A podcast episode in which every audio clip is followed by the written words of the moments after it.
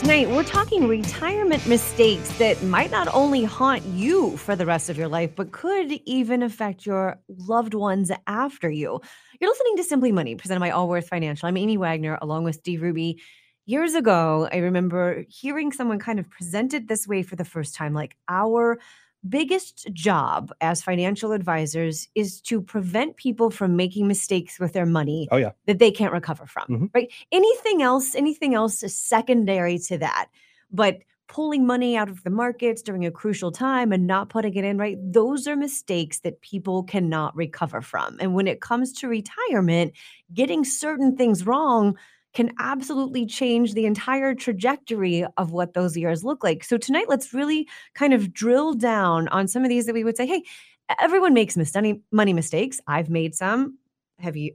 No. You would never admit to making them. Yeah. I Not literally a single one. Why are you even asking me that I was question? I was just trying to tee you up to to just be believable with everyone and say I've also made money. You can't even do that. I can't think of one, Okay. Amy. So so Steve Ruby's the only person on the planet who's never ever made a money mistake. So we're just going to move forward and you're just going to have to just know that he's perfect and so every word that he says is going to be absolutely spot on. For the rest of us Thank mere you. mortals who have made money mistakes, we know some of those you kind of learn from and you move on and others you spend the rest of your life regretting. Yeah, We want to make sure you're not making those. exactly. So at the end of the day, one one of the primary goals of financial planning, not only is it to help you from not making mistakes, but it's to make sure that your money lasts longer than you do with the expectation that you're going to be around for a very long time.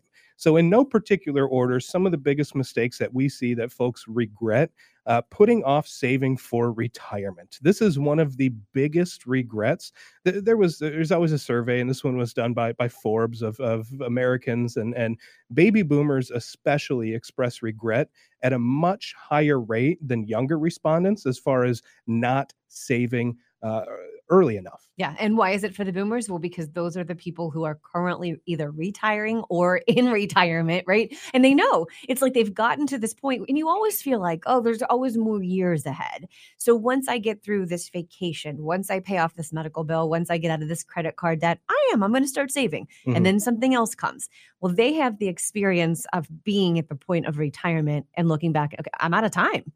I'm out of time. Wish I would have started saving early. And for most people, you start even thinking seriously about retirement in your 40s or 50s. But man, if you had started saving for it or your in your 20s or 30s, that's when you've got that beautiful time and that power of compounding. And don't get me wrong, ear earlier generations are going to have the same regret too. They're just not there yet. Yeah, I mean this that's that's just by default. The data just simply Yes. isn't there. But with the pivot moving away from from pensions to retirement planning falling on your shoulders as an individual investor via our workplace savings plans, primarily 401ks, if we put off saving and we don't let compounding interest to help our money make more money for us, Mhm. then that's going to be a regret for every single generation moving forwards. Now, speaking of 401ks, another regret that we see are, are folks borrowing from their 401ks. I can't tell you how many times through the years someone has walked through the doors here and said, uh, I had this bill come up. I didn't expect it. I've decided to help my kid pay for co-. whatever it is. There's a thing. And then the knee jerk reaction to that is always, I'm going to take money out of my 401k. And I understand why that is because you get this statement, right? You likely see that that money is growing over time. Yeah. You're not currently using it. It almost feels like a waste to your current self, right? Because, oh, that money is there. I actually had friends um, several, several years ago uh, who bought a BMW, With a 401k a loan? very, very nice car with the down payment pulled out of their 401k. Yeah.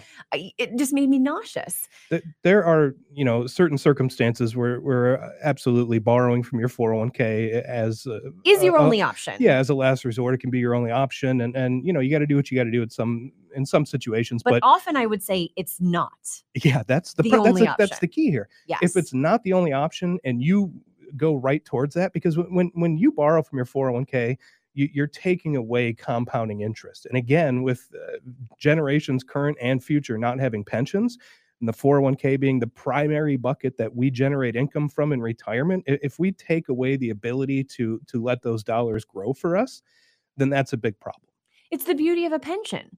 Not only the fact that it's your employer that's put it, but you can't touch the money. Yeah. It was never available to you before you got to retirement. I would say my one kind of major issue with the 401k is that, and I think they're, you know, it's like the good and the bad. It's on you, but it's also good that it's on you because you have the ability to control that. Also, you have the ability to take money out of it. And I've seen far too many people turn to that.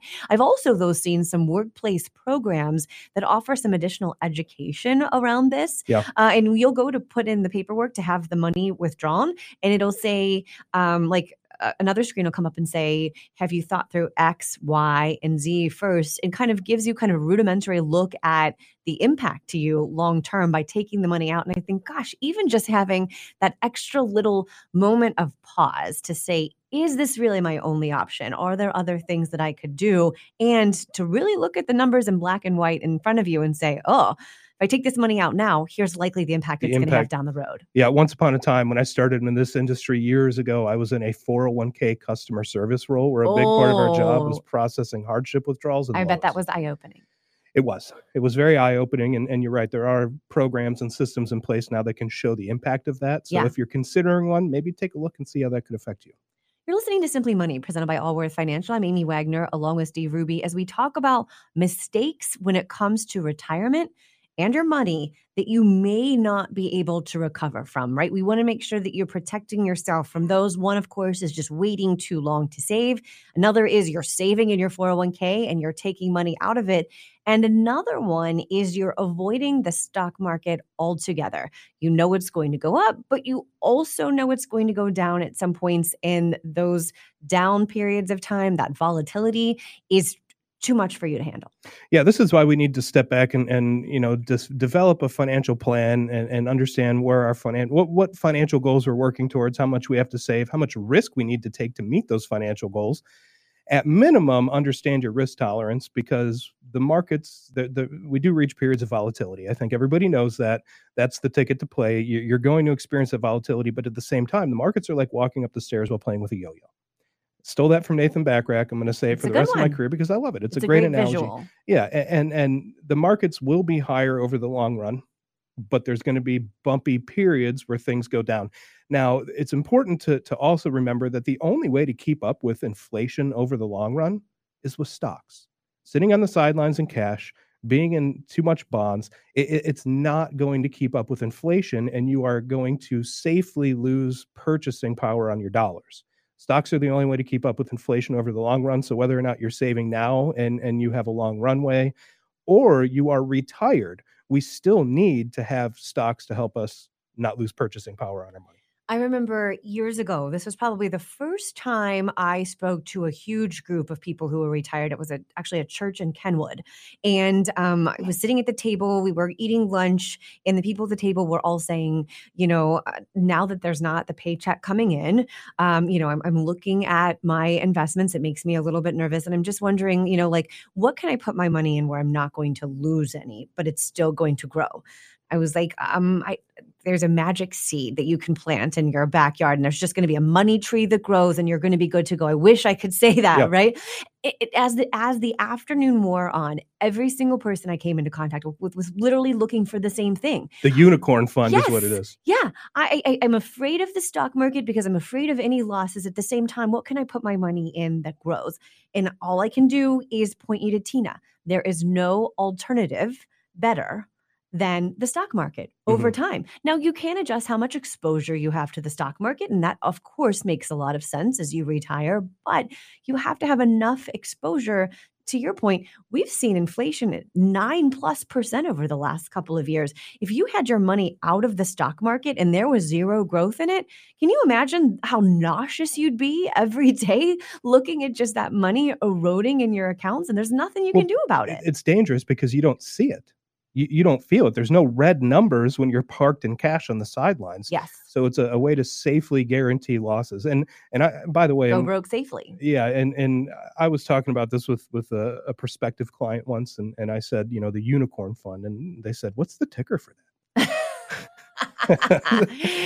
I- we'll get back to you on that that? one. Yeah, I, I think they didn't understand what I was getting at. Uh, so another mistake that we see folks make is, is, downsizing your 401k contributions while you're working. In a perfect world, we find a way to maybe do an automatic increase program so that when your income goes up each year, you put away another percent or two. But there are situations where I've seen people that have taken on debt and they've said, well, you know, I can I can pause some of those contributions for now and, and tackle that debt while I get my finances back in order. If there's free money on the table, that is not the solution we talk about living off of the 50 30 20 rule and this is like 50% of what you're bringing home goes to your absolute needs. Your mortgage if you have your house a, a rent if you don't uh, your utilities your major bills that are coming in 30% that's the fun money that you have. Going out on the weekends planning trips and then 20% we would say is what you save. Here's the deal though. That 20% i would say is the non-negotiable part. And mm-hmm. also of course we know the 50% the needs your bills those aren't going to change so, if for a while you're looking at another expense, taking money out of what you're putting into the 401k isn't the answer. It might be less vacations. It might be less eating out. I, I get that it's less of the fun stuff, but over time, you're going to be glad you made that decision, putting money into the 401k and then saying, oh, I'm just going to back off my contributions this month it's not going to build that sustainable kind of retirement that most of us no one wants to get to retirement and being like oh well, we can eat out at Taco Bell today. Nothing against Taco Bell. It's great food, but you may want more than Taco Bell at some point. You may not have the option if these are the kinds of decisions that you're making. Exactly. Yeah. So finding a balance between how you're living your life now, how much you're saving now, so that you continue to live the life that you want when you make the transition into retirement is very important. Steve Ruby has never made a money mistake. For the rest of us mere mortals, we need to make sure that we're not making mistakes we can't recover from, which is the simply money point. We're all going to make mistakes. All of us. I'm calling your wife after the show because I know you've made them. Well, she makes mistakes. Many of them you learn from and move on. The key, though, is to avoid making mistakes that you cannot recover from, especially when it comes to retirement. Next, you want to retire early? Great. Here's the question for you How are you going to pay for your health care? We'll look at your options next. You're listening to Simply Money, presented by Allworth Financial here on 55 KRC, the talk station. You're listening to Simply Money, presented by Allworth Financial. I'm Amy Wagner, along with Steve Ruby. If you miss anything on a show one night, you don't have to miss the show at all we've got a daily podcast for you. Just search Simply Money. It's right there on the iHeart app or wherever you get your podcast. And straight ahead at 643, how and when to take advantage of a Roth account. Does it make sense for you? We'll look at that. Okay, so thousands of people aren't working by the time they turn 65 regardless of what their plan is there's all kinds of studies out there that say it just doesn't happen whether mm-hmm. it's your choice whether it's your boss's choice lots of things can go wrong the problem with that 65 age as being the magic age is that's when you qualify for Medicare. Uh, before then, if you are no longer working, the major question that you have to ask yourself, and I think, you know, for those who are doing it on their own, planning to retire early, this is the major hiccup for most people. How are you going to pay for healthcare? And and it can be a big one because it it is expensive. Big costs. Th- those costs add up very quickly. Now, I, I want to be clear that just because healthcare is expensive it doesn't mean that you can't retire early without proper planning and resources. I, I, have folks I work with that are terrified sometimes to make the transition into retirement, even though we plan for the added expense that will exist when you pull the plug early and need to pay for, for coverage to some capacity. Yeah, so we think the key here is understanding what it looks like because let's face it, when we're working, we're a little bit spoiled. We I mean, are. whatever healthcare premium that you're paying is a tiny percent.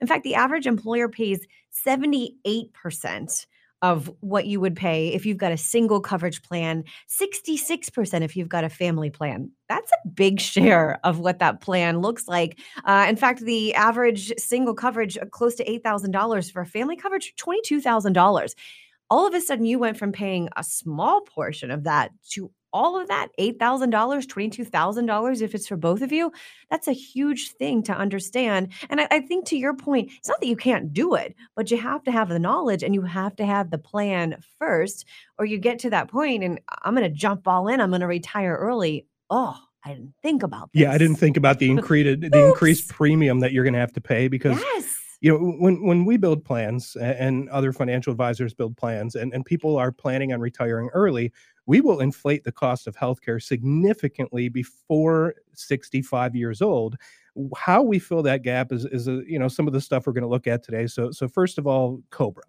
So this is when you separate from your employer. You you can maintain up to 18 months of coverage that you have grown used to. It's the same coverage that you had through your employer, but but, but yeah, it's this is a big one.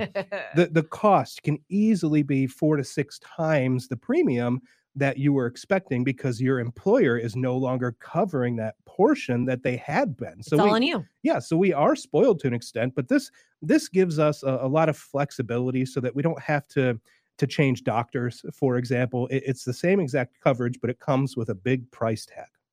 Another option that you Mm-hmm. have, you know, especially if you think about the fact that if you want to retire at the age of 61 or 62, 18 months of Cobra, Doesn't even if it. you can afford, it's not long enough uh, to get you to 65. So, okay, what about the exchange, right? The Affordable Care Act, the marketplace, it's usually far less expensive than probably the plan uh, carrying the entire premium that your employer was paying for you. Um, and if you have, you have to make less than $200,000 in income to qualify in some parts of the country. Uh, you can also get, though, a subsidy, a federal subsidy. So you're paying for these premiums, but you're getting some money for it. And it's also an option if you make more than that. Here's, I think, the problem with that marketplace. When it was first, when President Obama, Obama first enacted this, right, and first came to the marketplace, there were all kinds of options. All these insurance companies were offering everything. Well, I think as time has gone on, there's less and less options in that marketplace. And the problem is, and I talked to a family about this a few years ago who lives in Northern Kentucky. Uh, they both do freelance work. So they don't have the option of an employer paying a lot of the premium. So they have to get it through the marketplace. There were no options in the state of Kentucky for them to be able to take their child, their children, to a pediatrician in Kentucky Come on. Literally that's that's how limited the options were and i think people across the country are kind of finding some hiccups Mhm. uh, in this marketplace. So it's just not a perfect plan. If this is the route that you think you're going to go i would say do a deep dive on this one do your research on the plans that you are looking at try to think through every possible scenario to make sure that you really do have the coverage that you need here. Yeah, it- it's a tricky one because if if you do find a plan that works for you uh, from the Affordable Care Act on the exchange, then it, it, it can reduce the expenses uh, significantly depending on our income situation. If we have no income, then you can conceivably get coverage as long as it's actually covering every member of your family yeah at a very low cost and and uh, as opposed to private insurance uh, ACA plans that they they don't allow coverage to be canceled based on pre-existing conditions which is nice. So the the private insurance which is the next op- option they can disallow you for for coverage based on on prior health conditions um, so it, it's a tough one because as you said you know somebody in kentucky that it, the aca wouldn't even cover their children so that's obviously a disaster that's not going to work Yeah, unless they were going to drive like an hour and a half away to Louisville to see a pediatrician every time, which no one wants to do that. It just wasn't a, a perfect situation or anywhere close to that for them.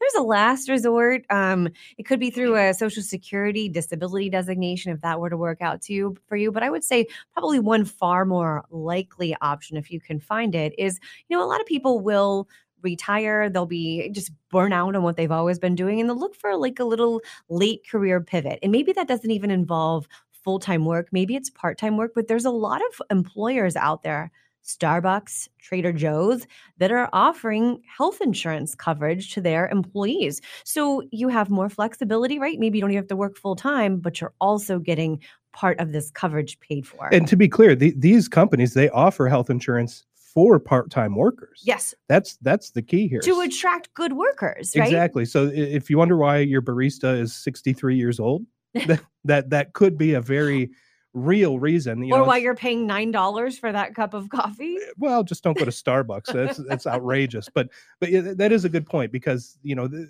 there are opportunities for those that maybe want to step back. That they're not looking at retirement; they're looking at financial freedom. yes meaning they don't have to do their high stress job, very demanding. They're working nights, they're working weekends, but they're worried about health coverage. You can make the transition to a part time job with uh, minimal responsibility and still receive health insurance through that employer. Here's the Allworth advice. If you do mm. want to stop working before 65 or you're forced to, you've got to have a plan for that. If you have no choice, though, understand there are options out there. Do your homework. Coming up next, this is a weird one, but how to keep down the cost, yes, of dying. You're listening to Simply Money, presented by Allworth Financial here on 55 KRC, the talk station. You're listening to Simply Money, presented by Allworth Financial. I'm Amy Wagner, along with Steve Ruby. There is the saying, right? Nothing in life is guaranteed except for death and taxes. And we often focused on taxes on this show, but tonight we're going to focus on the dying part. And of course, specifically, this is simply money, the cost of it. I mean, I think this is something that many of us don't worry about until, well, we don't because we're gone. But there is, it, it costs a pretty penny to die. Yeah, unfortunately, it, it, it, it's a. It's not fair. I know it really isn't, and th- No. this is something that we talk about with folks that we work with, estate planning, end of life planning. I- it's important because these costs are, are becoming kind of astronomical. The median cost of burial in 2023 was ten thousand dollars. Yeah. That's a six percent increase from 2021, and, and that that figure includes the cost for everything prior to burial, like including a casket, but didn't include the actual cemetery plot or or monument or, or gravestone marker. If you want to go all out and have you know so ten thousand huge- dollars to die and get put into a, a casket, but other than that, you're Yeah. gonna have to pay even There's added more. added costs. It's insane. It is absolutely insane, which is interesting because I was actually just thinking about this recently. How um, funerals that I've gone to recently, a lot more people have been cremated than buried, and I was thinking, like, well, I don't know what's the reason. People are must be- cheaper. It's actually cheaper. There's a monetary reason. There's a significant difference between how much you're going to pay to be cremated and how much you're going to pay to be buried. And, you know, for loved ones who are left behind, having to shoulder this pretty enormous cost, uh, sometimes they have to make the decision on what's the cheapest option. Yeah, I mean eh, that's why it's important to have the conversation while you're still around, so that your wishes are fulfilled in you know the transition to death. Here, it's Yeah. it's it's it's important that that we set those expectations about what we want, and Mhm. and you know the cost by the way of cremation with with a container and urn, 2023, six thousand dollars. Crazy. That is crazy. That that's way too much. I just want to be you know wrapped in a sheet and thrown in the Ohio River. Yeah, How about that? That's actually not an option. Why not? So yeah, it's just not a thing. Uh, all those bodies floating in the river would be really gross. So that's not a thing. All right, Lake Erie, where I'm from in Cleveland. No, none of these things are options. you know what's interesting? I I just recently heard that um, some people who are spreading ashes in places have gotten in trouble because they don't have permission to, and it's like desecrating an area or whatever. So there's lots of rules really around like, you know, you want to do it at someone wanted to do it at a ballpark because it was like their I don't know, it was like a Okay. Steelers fan or something like that. Lots of things to think through here. My grandparents actually, you know, they were in their 90s when they passed away and they did the pre-planning there was a gift to us in that in that they had made the decisions for themselves. And the reason why i say that it was a gift is because my mom passed away at the age of 60 Mhm. she was way too young. She died of cancer. She didn't have the she didn't go you know and, and plan all these things. So it was this very emotional time. We had just lost her. We're heartbroken. And then you were put in this room with all these caskets all these options at the time nothing uh, it was like the most expensive thing was the only thing that i wanted because it seemed like the best thing for her if my mom were still there she would be like what What are you thinking? why Don't would do you that. pay that Yeah. for me but it is such an emotional time and so i actually think that this is a very loving gift to your loved ones regardless of how old you are is to at least put aside some money or spell out some wishes about what you would want so that people aren't in this very heartbreaking uh, place trying to make decisions that have very large financial implications for them on what you would want. So I think it's a it's a very nice act of love to not only have it written down or planned for, but communicate that with your loved ones. you know you really do bring up a good point because uh, loss obviously emotional when we're emotional it can drive Yes.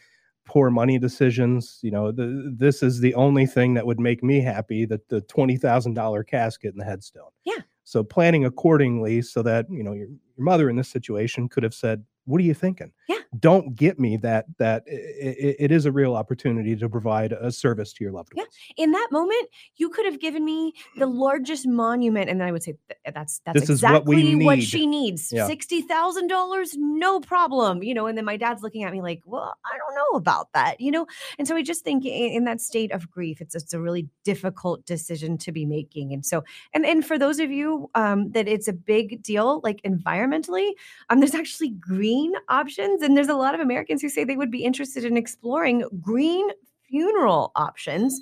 And again, I think there's probably options out there that most of us have no idea about. And we, don't like to think about these things. I always laugh. Um, I always have this list of things to do, right? This running list of things to do. I think estate planning was on that list for about 18 months Okay.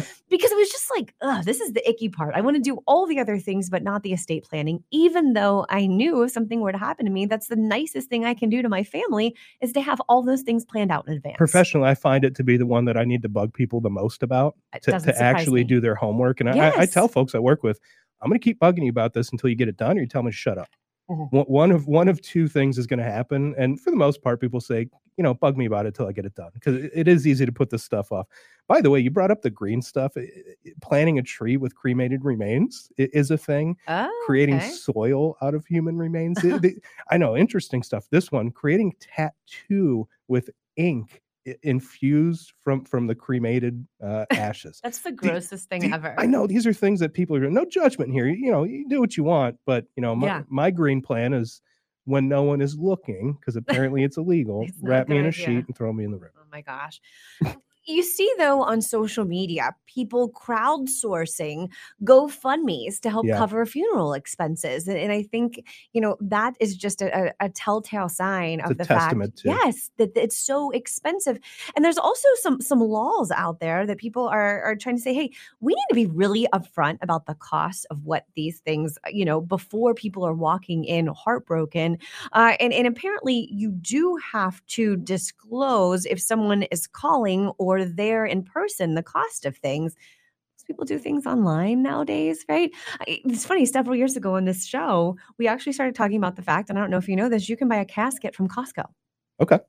And there's Mhm. other options of like end of life things that you can buy from Costco. And I think it's it's it's just a testimony to the fact that it's so insanely expensive that we we need to have lower cost options. But when someone has passed away and you're walking into that funeral home, that is not what you're thinking about. Yeah, that's a good point. So, you know, sit down, talk to your financial advisor, have the conversation with your family. Again, as as you put it, it is a service to your family to plan ahead for these matters. Yes, an- act of love. Yes. Absolutely. Please don't skip that one. Here's the Allworth advice. The last thing you want are your loved ones grieving and going into debt at the same time. So get those financial affairs in order before that happens. And unfortunately, none of us know when that's going to happen. Coming up next, we've got some tricks that could potentially save you thousands of dollars in taxes. What you need to think about. You're listening to Simply Money, presented by Allworth Financial here on 55 KRC, the talk station.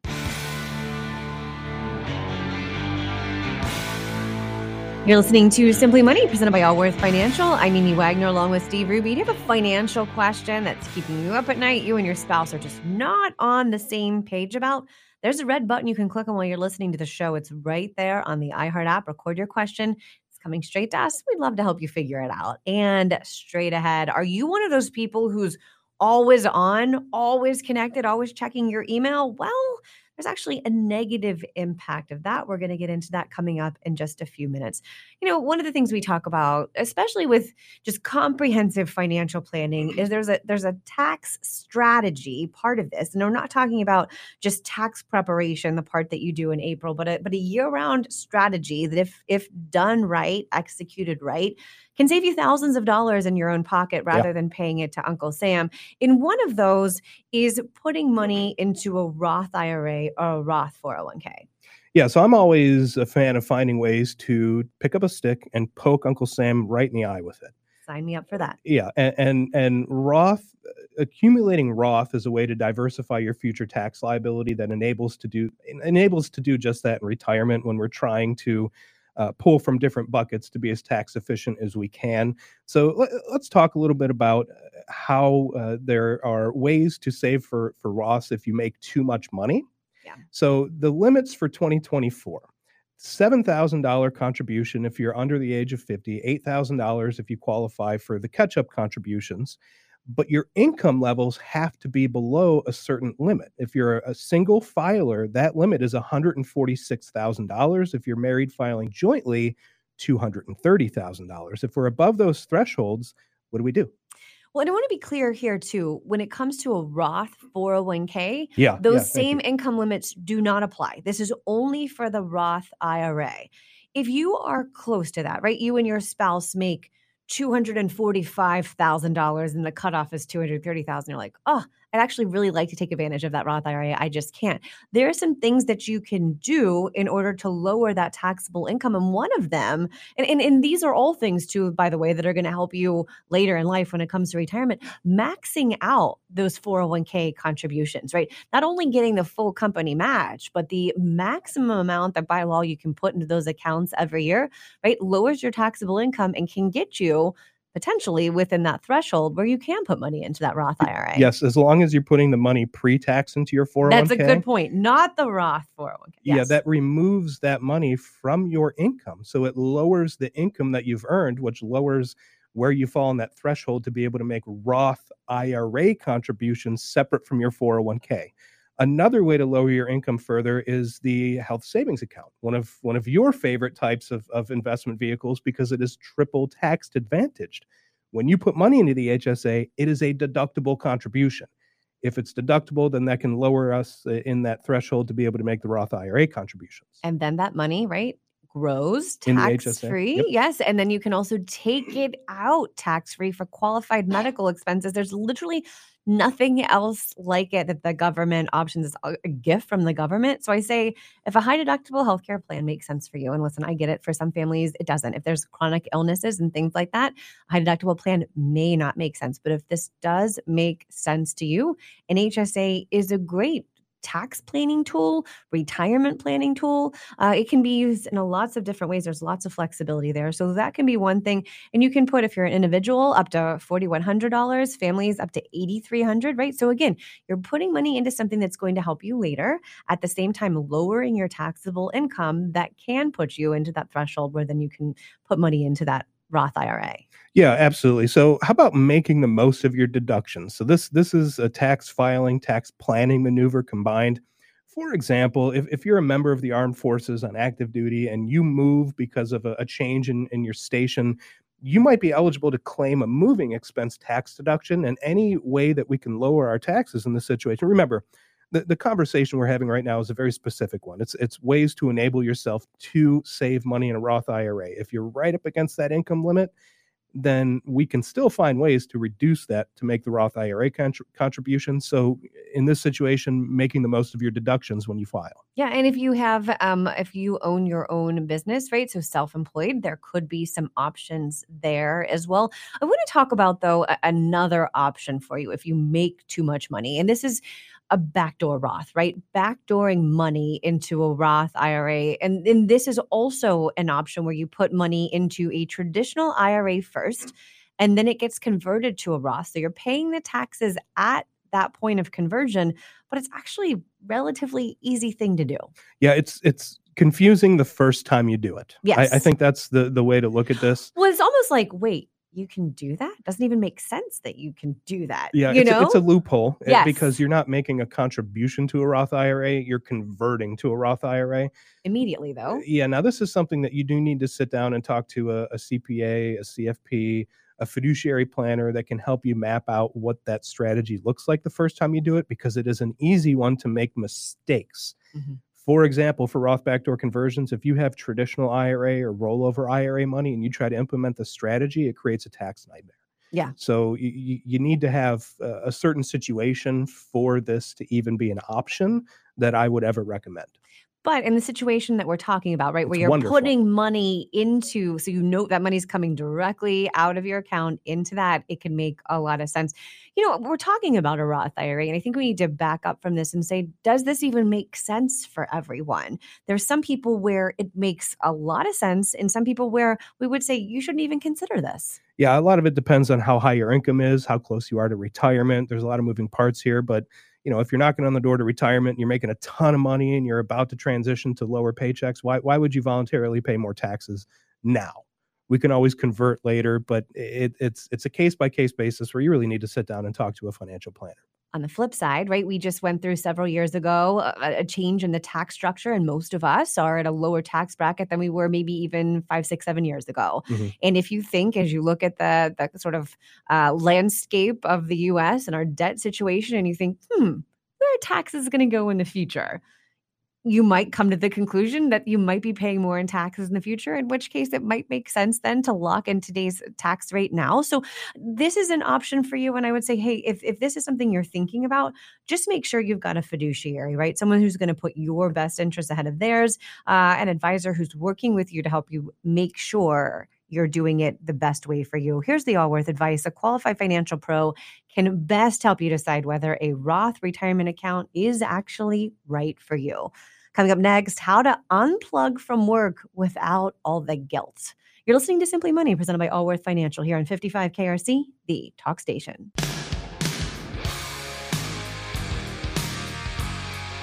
You're listening to Simply Money, presented by Allworth Financial. I'm Amy Wagner, along with Steve Hruby.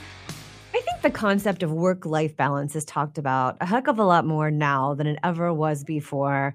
where do you, Steve, where do you fall on the spectrum? Are you someone who, when you're at home on the weekends and you're getting work emails, are you constantly checking them or are you able to unplug? I am not able to unplug. I'm not either. I, I have bad habits. I, I, have my work email on my phone.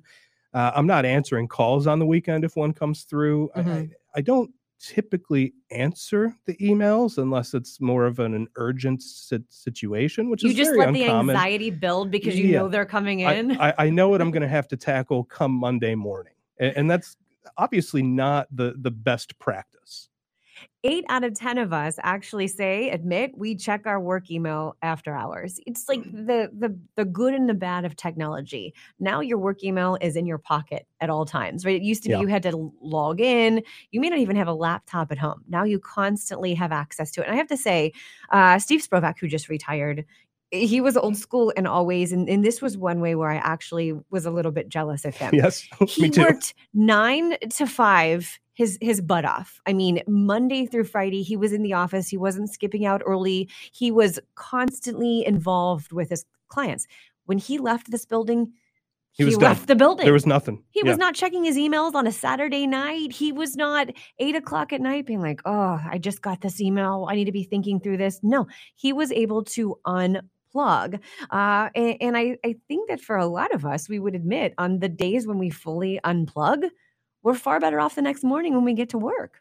Yeah, absolutely. And, and you know, uh, there was a survey. It was Harvard, Notre Dame, University of North Carolina. They came together and they they they looked at 194 full time employees across a, a, range of occupations and industries, and they had them co- complete three surveys a day for two weeks.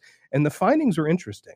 Yeah, actually, the people who unplugged felt shame about it the next day when they got to work. And they said, okay, it wasn't just that they felt shame. Those that actually felt ashamed for taking time for themselves, they were more likely to cut corners at work, um, sometimes in ethically questionable ways.